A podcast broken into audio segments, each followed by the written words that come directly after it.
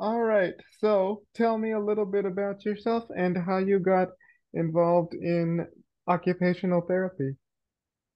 Sure. Um, as an undergrad student, I was studying neuroscience. I find the brain absolutely fascinating, but I wasn't really sure where I wanted to go with neuroscience. I have always loved healthcare and I have always wanted to help people. But as an undergraduate student, I joined the neuroscience club and we explored several different occupations that can be can be used in neuroscience. And that's where I first learned about occupational therapy. And um, the the day that I heard of this career and talked with some other OTs, I fell in love with it, and I've been on that track ever since. Mm-hmm. So tell me a little bit about some of the things that you're working on as a occupational therapist. You know, what sorts of things do you focus on?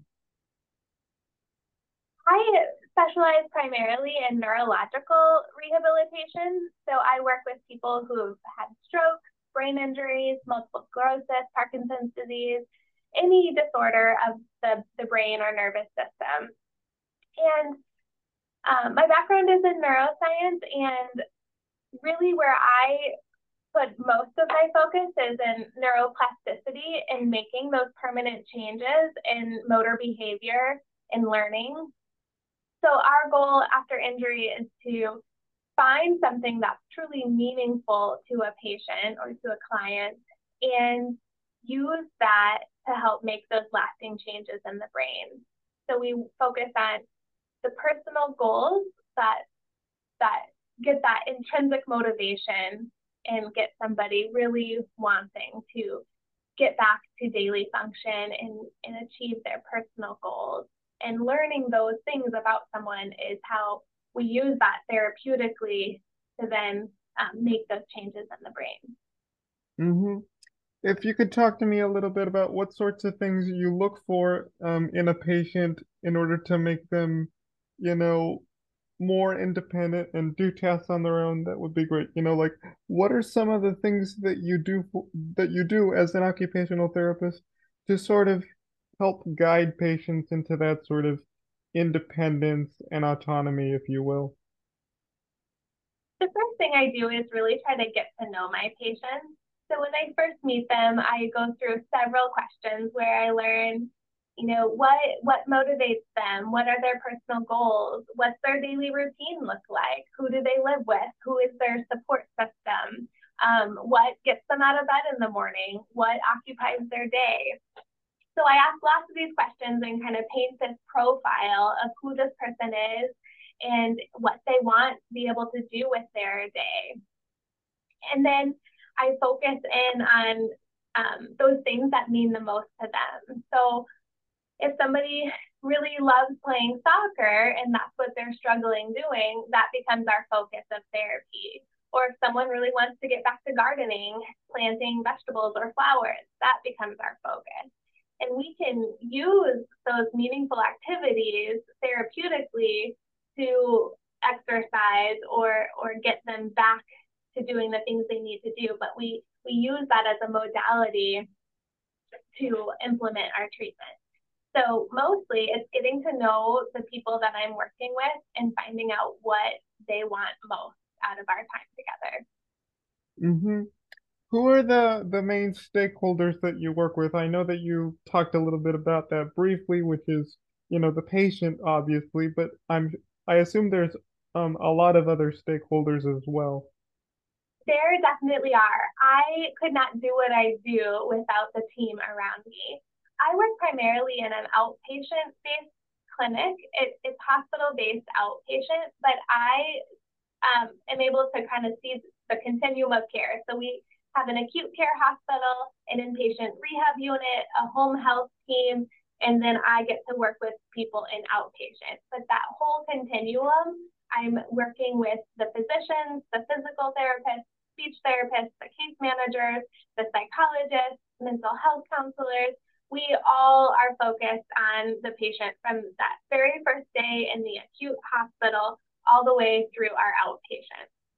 So I collaborate on a daily basis with, with the, the physicians, and then the PT and speech therapy are huge stakeholders for me, and we um, we share what we're working on with with the patient so that it's never just an isolated treatment session. We are always having this team approach.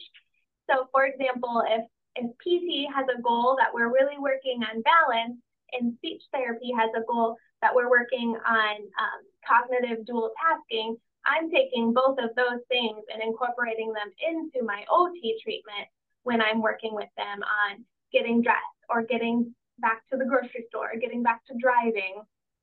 So all of those things come into play. And then the other thing I really reiterate with people is that mental health is just as important as physical health. So we work closely with our behavioral health and get them involved with our goals as well. So a lot of key stakeholders. And then as people transition from that acute care to inpatient rehab to home health to outpatient, we are all talking and communicating and trying to advance the patient along toward more independence as they go. Mm-hmm. I know I didn't write this, but like, what kind of impact does occupational therapy have on the greater disability community? The really unique thing about occupational therapy is we we work on anything that occupies your day. So neuroscience re- research shows that if people aren't intrinsically motivated to do something, they're not going to get anything out of it. But OTs truly know that patients have to be active participants in their own care. They have to be invested and have buy in in what they're doing. And it has to be meaningful.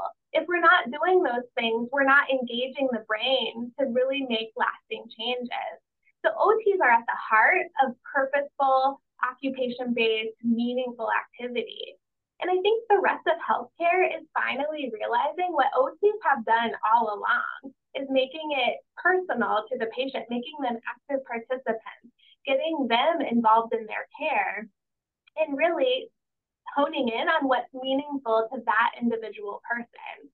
So we can't just do a blanket treatment for everyone. We have to tailor it to each individual, and that's what makes us really unique. We um, have done this all along, but I think the awareness of occupational therapy is um, becoming greater and greater all the time.